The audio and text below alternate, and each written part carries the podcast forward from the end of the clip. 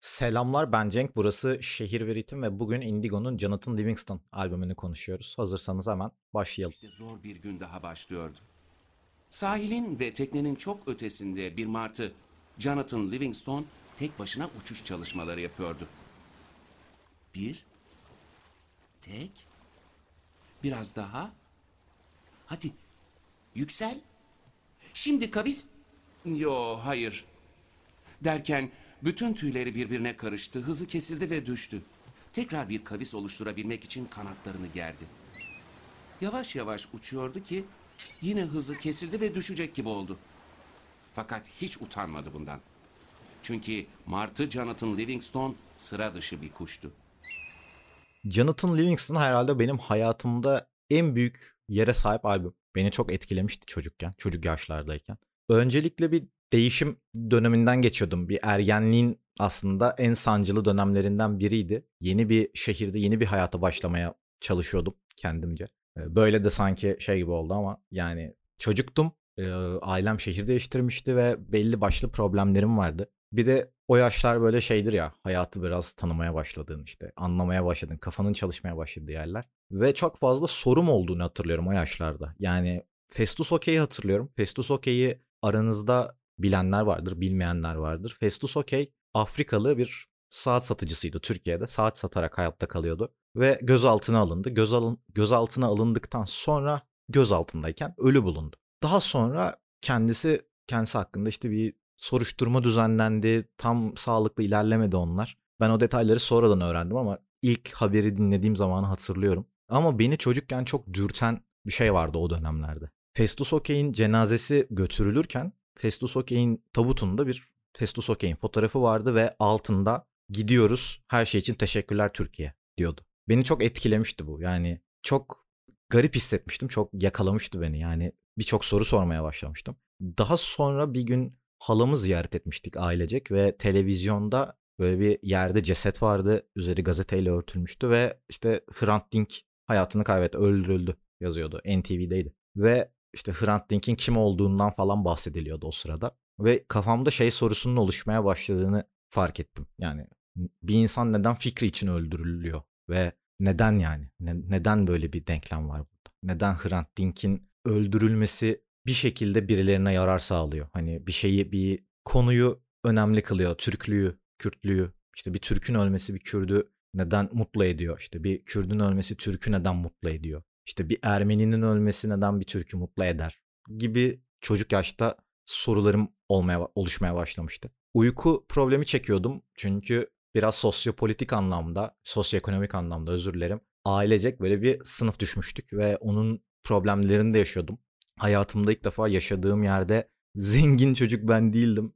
Hatta bayağı altlarda kalıyordum burada ve işte herkes benim bildiğim şeyleri biliyordu. Bunlar beni içten içe çok rahatsız etmeye başlamıştı. Asıl ailemi, çekirdek ailemi çok iyi göremiyordum ve bir döngüye düşmüştüm ki Tanrı'yı, Tanrı konseptinde o zamanlar sorgulamaya başlamıştım kendi içe, içimde. Ve böyle bir Tanrı tanımaz bir yola gitmiştim o dönemlerde. Daha sonraları Tanrı'nın aslında mental bir direk olduğunu, mental bir sütun olduğunu anlayıp yani çok bir anlam yüklemeden hayatıma tekrar dahil etmiştim. Yani akli dengemin biraz daha yerinde kalması için böyle bir şeye ihtiyacım olduğunu fark etmiştim. Ama bu geçişleri yaşarken kendimi çok yalnız hisset, hissediyordum sürekli olarak. Ve bu yalnız hissedişlerde Jonathan Livingston, Martı Jonathan Livingston kitabı 1970'te basılmış olan beni çok etkilemişti. Çünkü kitap basitçe bir martı üzerinden bir insanın yeniden doğuşunu ve aslında önüne kural diye konan şeylerin ne kadar kural olmadığından bahsediyordu. Bir martının dönüşümü aslında bir insanın dönüşümüydü. Oradaki birçok şey bir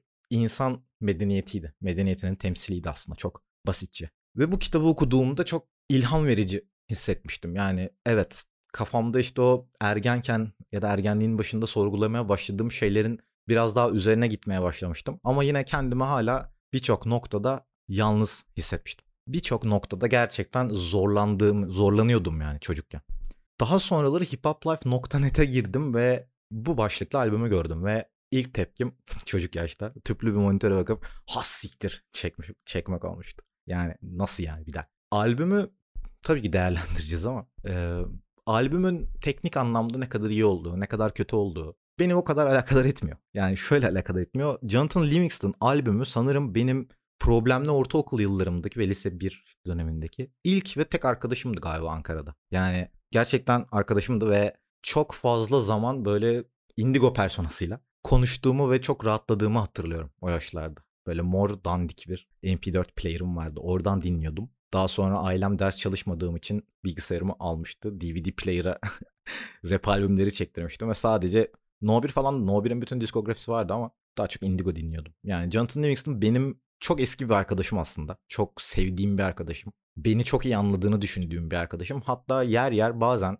çok böyle geçmişime baktığım zaman artık 20'lerin sonuna doğru gelirken e, sanırım tek böyle %100 arkadaşım falan diyebilirim. Çünkü arkadaşlarımla biraz aramda şey bir ilişki vardır her zaman için. Yani bir noktada tabii ki onlar da beni hoş görür. Ben de onları hoş görürüm ama işte birçoğuyla problemli bir ilişkim oluyor genelde. Çok uyumlu biri olamadığım için herhalde. İçten içe uyumlu biri olamadığım için. Ama Jonathan Livingston gerçekten tek arkadaşım falan gibiydi. Şu an yayında ağlasam ne kadar saçma olur ha. Peki bu albümün bu kadar özel şey bir şey olmasının benim için sebebi ne? Az önce anlattığım şeyler var ya onların her biri bu albümde geçiyor. Her biri Jonathan Livingston'ın bir parçası. Grant Link'in öldürülmesi uzakta parçasında geçiyor. Yani çok oldu ben kaybedeli zaten bir tanrı sorgulaması. Kimseleri dinlemeyeceğim var ve büyük ihtimal ben bir şarkı yazsaydım o yaşlarda bu kadar iyi yazmazdım ama böyle bir şey yazardım. Alt üst. Albümde en baskın tema zaman ve albümde biz zaman lafını 25 kere duyuyoruz. Altısı planlı ve dakik şarkısında geçiyor. Bir kere Jonathan şarkısında geçiyor. Çok oldu ben kaybedildi iki kere geçiyor. Canım benim parçasında sekiz kere geçiyor ama nakaratlar falan buraya dahil. Sonuçta duyma sayımız. Kimseleri dinlemeyeceğim de 13 defa geçiyor. Ve burada aslında hep şeyi bahsetmiştik ya madde bağımlısında. Madde bağımlısı abimi konuşurken. Indigo bütün müziğini kendisi üzerinden anlatıyor. Kendi yaşadığı şeyler, kendi başardıkları, ve albümde en fazla geçen şey bana ve benim. En fazla bunlar geçiyormuş. Bu beni şaşırtmıştı. Ama işte bir arada bir çoksa para diye bir parça var. Onu da anlayabiliyorum bir noktada. Kafamda oturtabiliyorum ama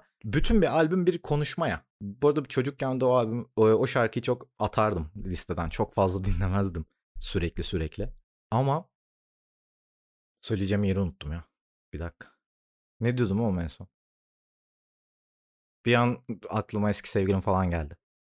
Ha, okey tamam çoksa paraydı evet. Yani çoksa para parçasını ben de çok geçerek dinliyordum ama sonuçta bu Indigo'nun çok kafaya taktığı bir şeydi. Yani daha sonra zengin olma ihtimali diye bence bu çoksa para konseptini çok daha iyi yaptı. Çoksa para ve yoksa para diye iki tane şarkı vardı bu arada. İşte o ikisinin çok güzel mixlediği bir versiyonu vardı ama herhalde kendi zihninde olan bir şeydi bu yani para durumu. Para da çok fazla geçen bir şey şu albüm içerisinde bir tema aslında. Yani satılık buzdolabı diye bir şey var. Burada çoksa para parçasının neye hikaye anlatım olarak neye hizmet ettiğini görüyoruz ama çok da anlamlandıramıyoruz. Bunun sebebi bence tracklist'te çok yanlış konumlandırılması ve sanki 2009 yılında çıkmış bir albüme çok sert bir eleştiri gibi geliyor olabilir. Arkadaşlar en sevdiğim arkadaşımı ben istediğim gibi eleştiririm.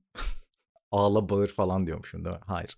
Ama sanırım satılık buzdolabından sonra gelseydi bizim için çok daha anlamlı ve geçmeyeceğimiz ya da okey falan filan diyeceğimiz bir şey olurdu. Şarkı olurdu kendi adımıza. Ama herhalde çok oldu ben kaybedeli beni gerçekten düşündürten bir parçaydı. Tanrı üzerine düşündüğüm bir parçaydı. Ve baktığım zaman o işte orada da rüyasında bir arkadaşı işte Indigo'yu görüyor falan. Böyle bir şeyle başlıyor. İşte bu kişi inançsız ölecek falan diye gidiyordu şarkı. Ve benzer bir şeyin ben de içerisindeydim. Evet bu şekilde işte beni işte rüyasında gören bir arkadaşım yoktu ama benim için çok endişelenen bir arkadaşım olduğunu hatırlıyorum. Ve o beni böyle inanılmaz bir şekilde şey kafasında tutuyordu yani. İşte tanrı inancın olmazsa kötü biri olursun falan. Ve ben çok baskı altında olduğumu hissediyorum o dönemlerde. Ama bir yandan da Tanrı inancı da karşıma işte çıkan her şeyde, her olayda, her yaşantıda, her yaşanan şeyde Tanrı'ya dair bir, bir şey görmediğim için. Bu ama bayağı şey böyle o zaman ergenliğiyle biraz şey. Abi Tanrı varsa niye Afrika'da çocuklar ölüyor gibi çok böyle her şeyin süper olmasını isteyen bir bakış açısıydı. Ama öyle bir içimde şey vardı. Herkesin olmuştur hayatının bir döneminde. Kendimi çok şey görmüyorum burada. Ya Tanrı'ya dair bir anlama çabam vardı. Tanrı'yı anlama çabam ama hiçbir şekilde anlayamıyordum o yaşlarda. Kafamın içinde bir yerlerde oturmuyordu. Ve kendimi işte çok baskı altında hissettiğim o dönemlerde çünkü bir yandan çok sevdiğim bir arkadaşım bana bir bir çeşit baskı yapıyor. E bir yandan benim kendi düşüncelerim var ve bir yerde o işte o ergenlikle kendimin çok önemli olduğuna inanmak istiyorum. Kendi hissettiklerimin falan. Ki öyleler ama o zamanlar kendimden çok şüphe duyuyordum. o dönemlerde sanırım işte Indigo'nun bu şarkıyı yapmış olması, yapabilmiş olması bir çeşit bana şey olmuştu yani. Evet düzgün bir yolda gidiyorum ve kendimden şüphe etmemem gerekiyor. Evet abi tanrı olmayabilir ve bu, bu beni kötü bir insan yapmaz. Kendisi de zaten bunu şarkının arasındaki biraz daha konuşmaya yakın, sohbete yakın kısımlarda söylüyordu. Ve ben bunu çok kişisel alıyordum ya. Yani bir noktada şey vardır ya işte ilk sinema filminde millet trenin üzerine gelince gel, geldiğini görünce kaçmış.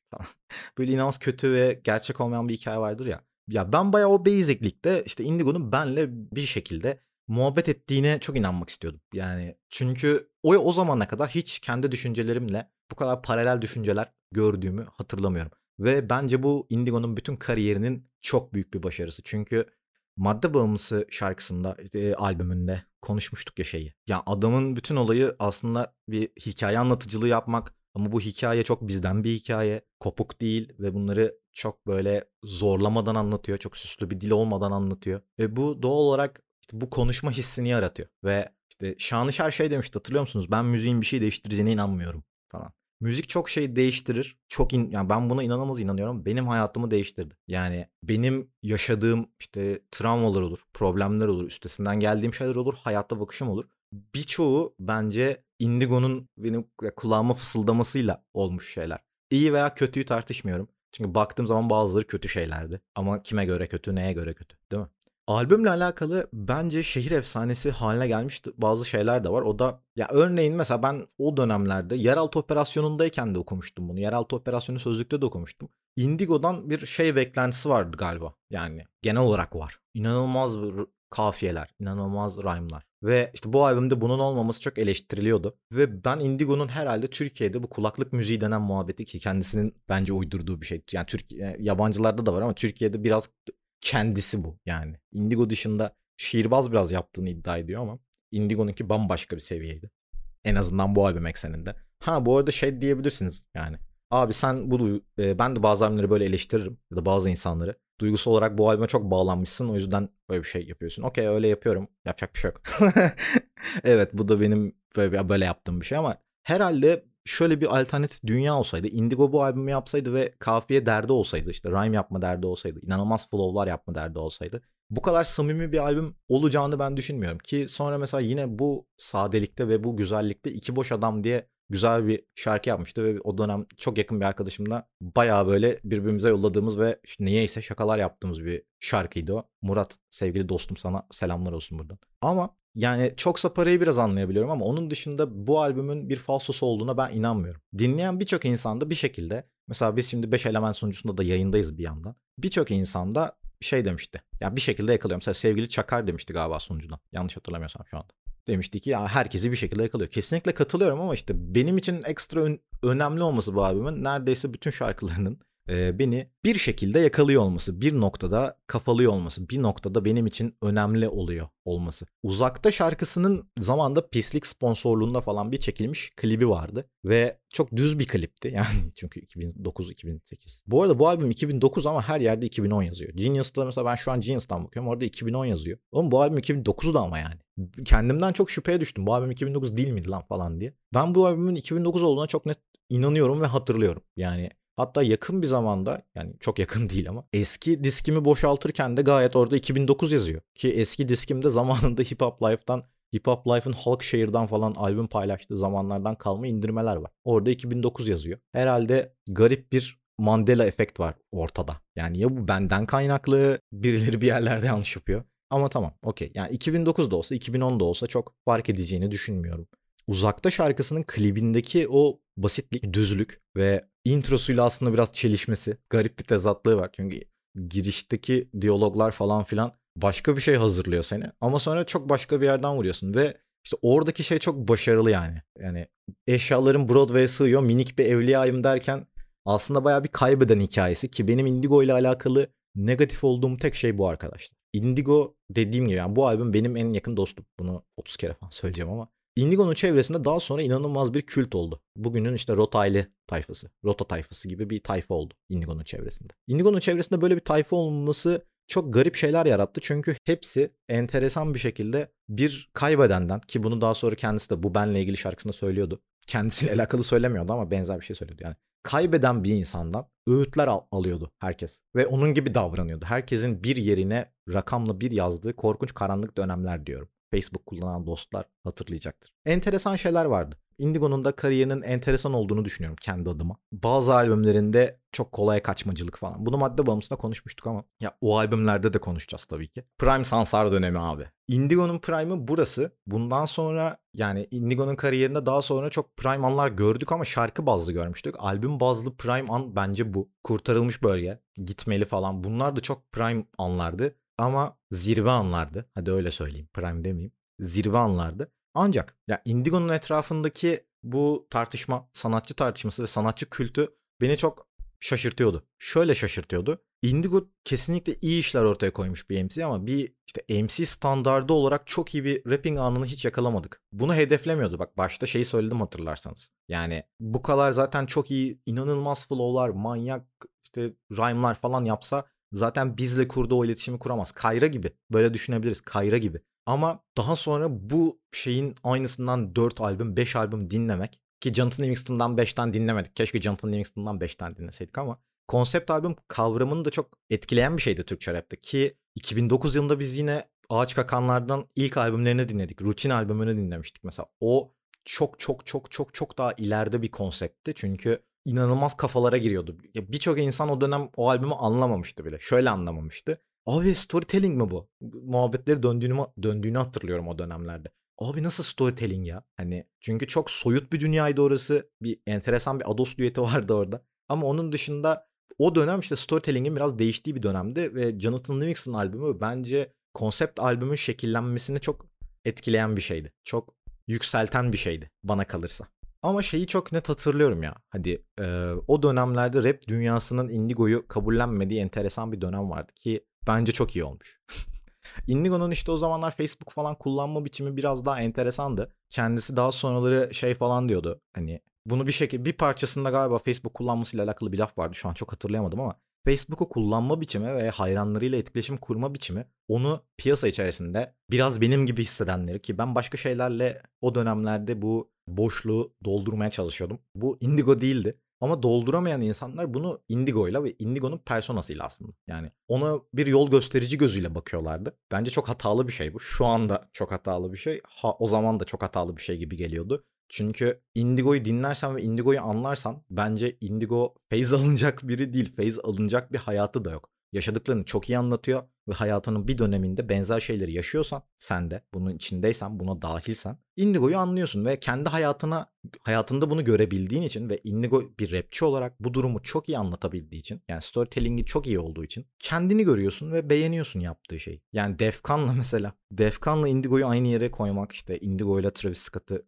bir araya koymak. Bunlar olan tartışmalar bu arada. Yani şöyle olan tartışmalar. 5 elementte sanırım 2-3 gün önce falan şey tartışması döndü. Yani iki tane rapçiyi kıyaslayacaksak ikisinin niye alacağına da olması, aynı alacağına da olması gerekiyor ki? İki farklı alacağınadaki iki farklı rapçiyi kıyaslayabiliriz denmişti. Kesinlikle katılmıyorum. Katılmama sebebim de bu. Yani Indigo da rapçi, işte Winnipez de rapçi mesela. Bunlar biraz daha kompleks şeyler tabii ki ama yani iyi bir rapçi olup olmamasının çok tartışıldığını hatırlıyorum ve birçok rapçinin ona dair işte forumlar olur. İşte kendi MySpace'de, Facebook'ları, MySpace'leri işte her neyse. Oralarda Indigo'ya yönelik ufak böyle eleştiriler yap, yaptığını falan filan hatırlıyorum. Ki daha sonra Indigo'nun kari, yani kariyeri değil de kişiliği de büyük bir problem olmuştu. Yani Indigo'nun alkol tüketmesine çok takıldığını hatırlıyorum insanların. Ben o zamanlar bana enteresan gelmişti şey yani. Okey abi isteyen istediğini yapar yani. Tamam abi ayıp içiyor. içmek istiyorsa içer yani. Tanrı'ya inanmak istemiyorsa inanmaz. Biraz kendimi de savunuyor olabilirim belki o zamanlar. Şu an Bilmiyorum ama bu durum garip bir şey yarattı. Indigo'nun çevresindeki insanlar,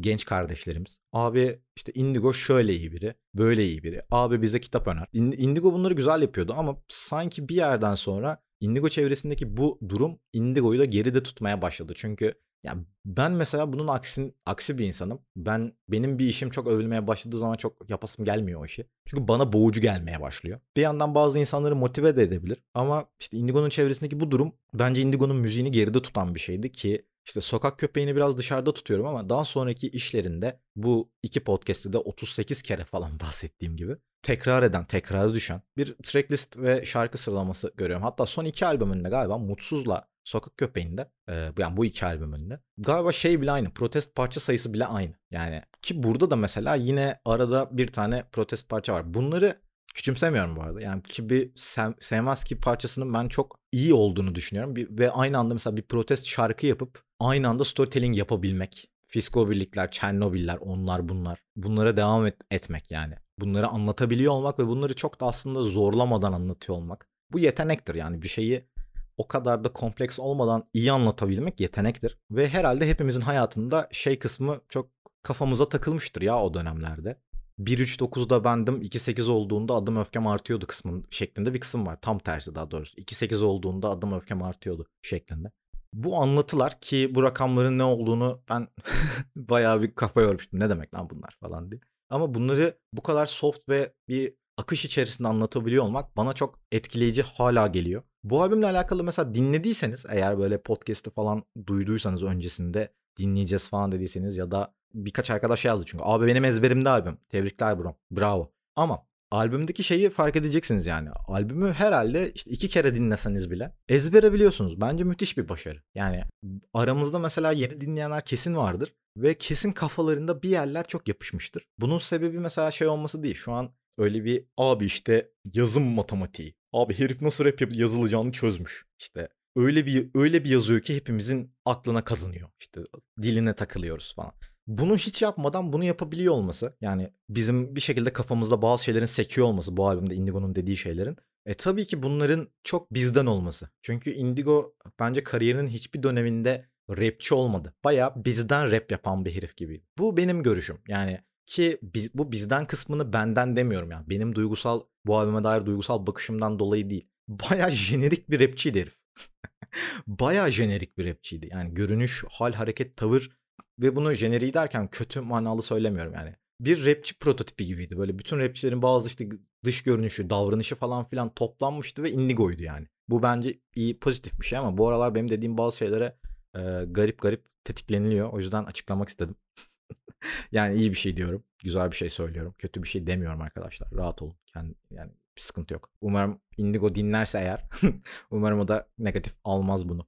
Umarım Indigo bu podcast dinlemez lan. Baya çünkü şey böyle başta böyle duygusallı mı duygusallıyız falan yani gerek yok bence dinlemesin. Kitabı okuduysanız ve özellikle benim gibi önce kitabı okuyup ardından albümü dinlediyseniz içeride albüm boyunca işte yayılan skitler inanılmaz insanı yakalıyor ve ben böyle her seferinde şey oluyorum yani aynı döngüye düşüyorum yani. Albümü dinledim gideyim kitabı okuyayım. Kitabı okudum gideyim albümü dinleyeyim. Baya şey gibi yani uyarlama, yani uyarlama değil tabii ki ama baya inanılmaz bir esere sadık kalıp bunu uyarlamış gibi geliyor. Bu skitlerin çok iyi kullanımı ve skitlerin asla tematik olarak devamlılık sahibi olması, kopmuyor olması, şarkıdan da tematik olarak kopmuyor. Kendi içerisinde de aslında iyi yerlerden alınmış kesitler var. Ben açıkçası Türkçe Rap'te böyle bir albüm olduğu için gurur duyuyorum. Kendi adıma. Ya bazen dinlemezken bile aklıma geliyor albüm. Ee, kafamın içinde dönüyor. Hatta bol sözlükte zamanında bir arkadaşımız benim başlığıma şey yazmıştı. Cenk abi gel Indigo övelim abi demişti. Ben de demiştim yok canım yeni övdüm. Yani Beni Twitter'dan falan takip ediyorsanız arada bir hayalet ıslığı gibi geliyorlar bana. Ve hemen koşarak gidip Jonathan Livingston dinliyorum. Ama bence bu albümü bilmiyorsanız ve bu, önce bu podcast'te dinlediyseniz öncelikle sizin için çok üzgünüm. Çünkü her şeyi mahvettim. Ama mesela bir arkadaşınız bilmiyorsa falan böyle zorla yakalayın anladın mı? Hani yakalayın ve deyin ki mesela güzel bir kızsınız tamam mı? Deyin ki işte Ferhat yeni Ben Fero şarkısı çıkıyor. Biraz Ferhat'ı şey yapalım kullanalım. Ferhat yani arkadaşlığımızın devam etmesi için ve işte senin Meriçli'ye devam et, edebilmen için e, Jonathan Livingston'ı dinlemen lazım. Özür dilerim. İşte mesela kız arkadaşınız ne olsun ismi? Melike olsun. İşte Melike yani sana bayılıyorum. Hastayım sana. Çok iyi bir eşsin. Çok iyi bir partnersin ama Jonathan Livingston'ı dinlemen lazım böyle böyle bence herkesi bir şekilde Jonathan Livingston'ı dinletmeliyiz. Çünkü ben Türkçe rap'in bu kadar tok yapıldı. ya aç karnına yapıldı ama bu kadar keskin bir şekilde bir heykeltıraş misali şekillendirildiği başka bir albüm hatırlamıyorum açıkçası. Ki o dönem içerisinde de çok enteresan çünkü Prime Sansar diyoruz ya. Prime Sansar albümlerinde bile bir kopukluk var. Yani işte meh hepimizin meh bulduğu işler oluyor genelde o albümlerde. Ya da mesela bundan sonrakilerde. İşte bazen albüm geçen ne dedik? Ee, 22 Motive'nin 22'sinden mesela ki yani şuna oranla hype'ı maypı camiası en imkanı falan filan her şey büyük yani 7 tane şarkı var. Bu arada bu albümde 12 tane şarkı var. 7'de 3 falan aldım ya. Hani 7'de 3 aldım ve kıyamet kopuyor falan. Ve ben hala bu albümü yeterince ön plana çıkaramadığımızı düşünüyorum. Kendi adınıza. Adımıza. Adınıza mı? Adımıza. E, bu arada sevgili Discord'da Ali yazdı. Çok katılıyorum. Mesela hemen e, birine böyle yürümek istiyorsunuz tamam mı? Hani yürümek istiyorsunuz. İşte kız da böyle sürekli Instagram'dan fotoğraf falan atıyor abi. İşte konuşuyorsunuz konuşuyorsunuz aranız çok iyi. Ya hemen şey yapacaksın bak test ya. Test abi test. Yani diyeceksin ki hanımefendi çok güzelsiniz. Hastayım sana ama bir şey sormam lazım. Jonathan Livingston albümünde en sevdiğiniz parça hangisi? Bunu sormanız gerekiyor arkadaşlar. Bunu kesinlikle sormanız gerekiyor. Yani bak böyle böyle böyle de bağlayabilirsiniz ve hayır kesinlikle bu bir Cenk Durlu ile ilişki tavsiyeleri podcast serisi olmayacak arkadaşlar. Ben şu an bir terziyim fark ettiyseniz. Gerek yok. Ancak bana şey enteresan geliyor. Yani neden mesela bu albümü seven herkes kendi içinde seviyor. Bakın arkadaşlar ben de kendi içimde aşırı seviyorum. Ne diyorum oğlum size? Az önce burada duygusal açılımlar yaptım lan. Ama işte bu albüm işte artı 3 kişiye daha gitsin diye biraz olay çıkarıyorum. Ya hayalet ıslığı mesela bu yüzden nerelere gitti oğlum? Hayalet ıslığı şu an mesela bir pop kültür ürünü ya bu sayede. Hani bir pop, popüler öğe yani hayalet ıslığı. Hatta hepinizi şey denemeye çağırıyorum. Ben bu podcast'i kaydetmeden önce aklıma bu cümle geldiği için denedim. Lütfen random bir şey Twitter'a atın ve deyin ki bilmem ne bilmem ne olunca hayalet ıslığı. Yani yazın tweet'i arasında bir yerine hayalet ıslığı yapıştırın. Bunu bir bunu bir deneyin arkadaşlar. Benden size tavsiye. Yani bu bir popüler kültür öğesi artık hayat aslı. E bence Jonathan Livingston'da yapmayalım mı abi? Yapalım yani. Hepimizin bu kadar parça taşıdığı bir şey. Çünkü hepimizden bir şey taşıyor. Yani bunun bir yapılması gerektiğine ben inanıyorum kendi adıma. Başka ekleyecek nelerim var diye düşünüyorum. Aslında not falan almıştım. Bayağı not almıştım. Çünkü çok uzun bir podcast düşünüyordum ama baştaki duygusal gerilim beni biraz zorladı açıkçası. O yüzden çok böyle e, şey yapmayı düşünmüyorum. Buradan sonra ilerlemeyi düşünmüyorum. Zaten 35 dakika falan olmuş. İşte bir yerler kesilecek çünkü ben orada gittim telefon telefon bir şeyler öttü. Onlara falan baktım. Yani ben bu albüm üzerine daha 3 podcast falan çekerim ama sevgili BK'da ekleme yaptı. Bu perspektife de- değinmemişiz. E, bunu da konuşmamız gerekiyor. Jonathan Livingston'daki pesimizmin gerçekçiliği beni çok etkiliyor demiş. Bunun tabii ki sebebi çok basit bir şey yani. O da Indigo'nun hem kalem olarak düz yazması hem de yaşadığı problemlerin baya baya böyle hayatla toplumla falan alakalı olması. Hani herif baya yani şeyden mutsuz yani. İşte hayatında bir şey kötü olmamış anladın mı? Herif hayatından mutsuz. Yani hayatın işte atıyorum şey olmamış yani. Bugün sevdiğim kız bana görüldü attı falan değil yani.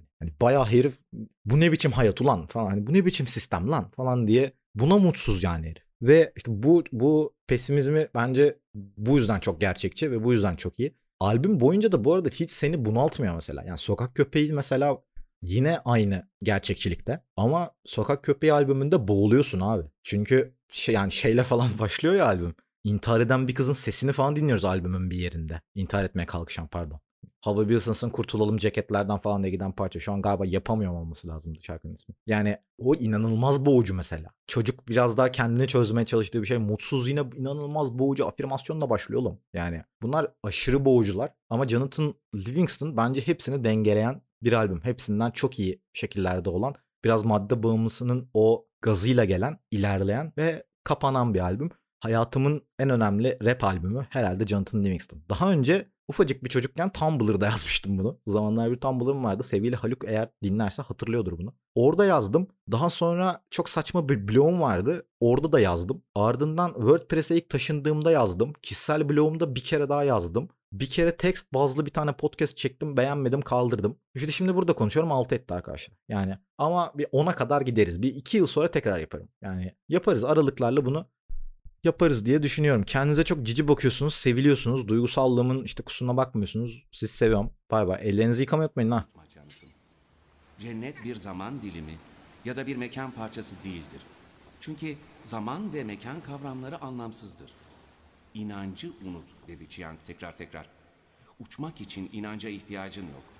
Sadece uçmayı anlaman yeterli. Hadi tekrar dene.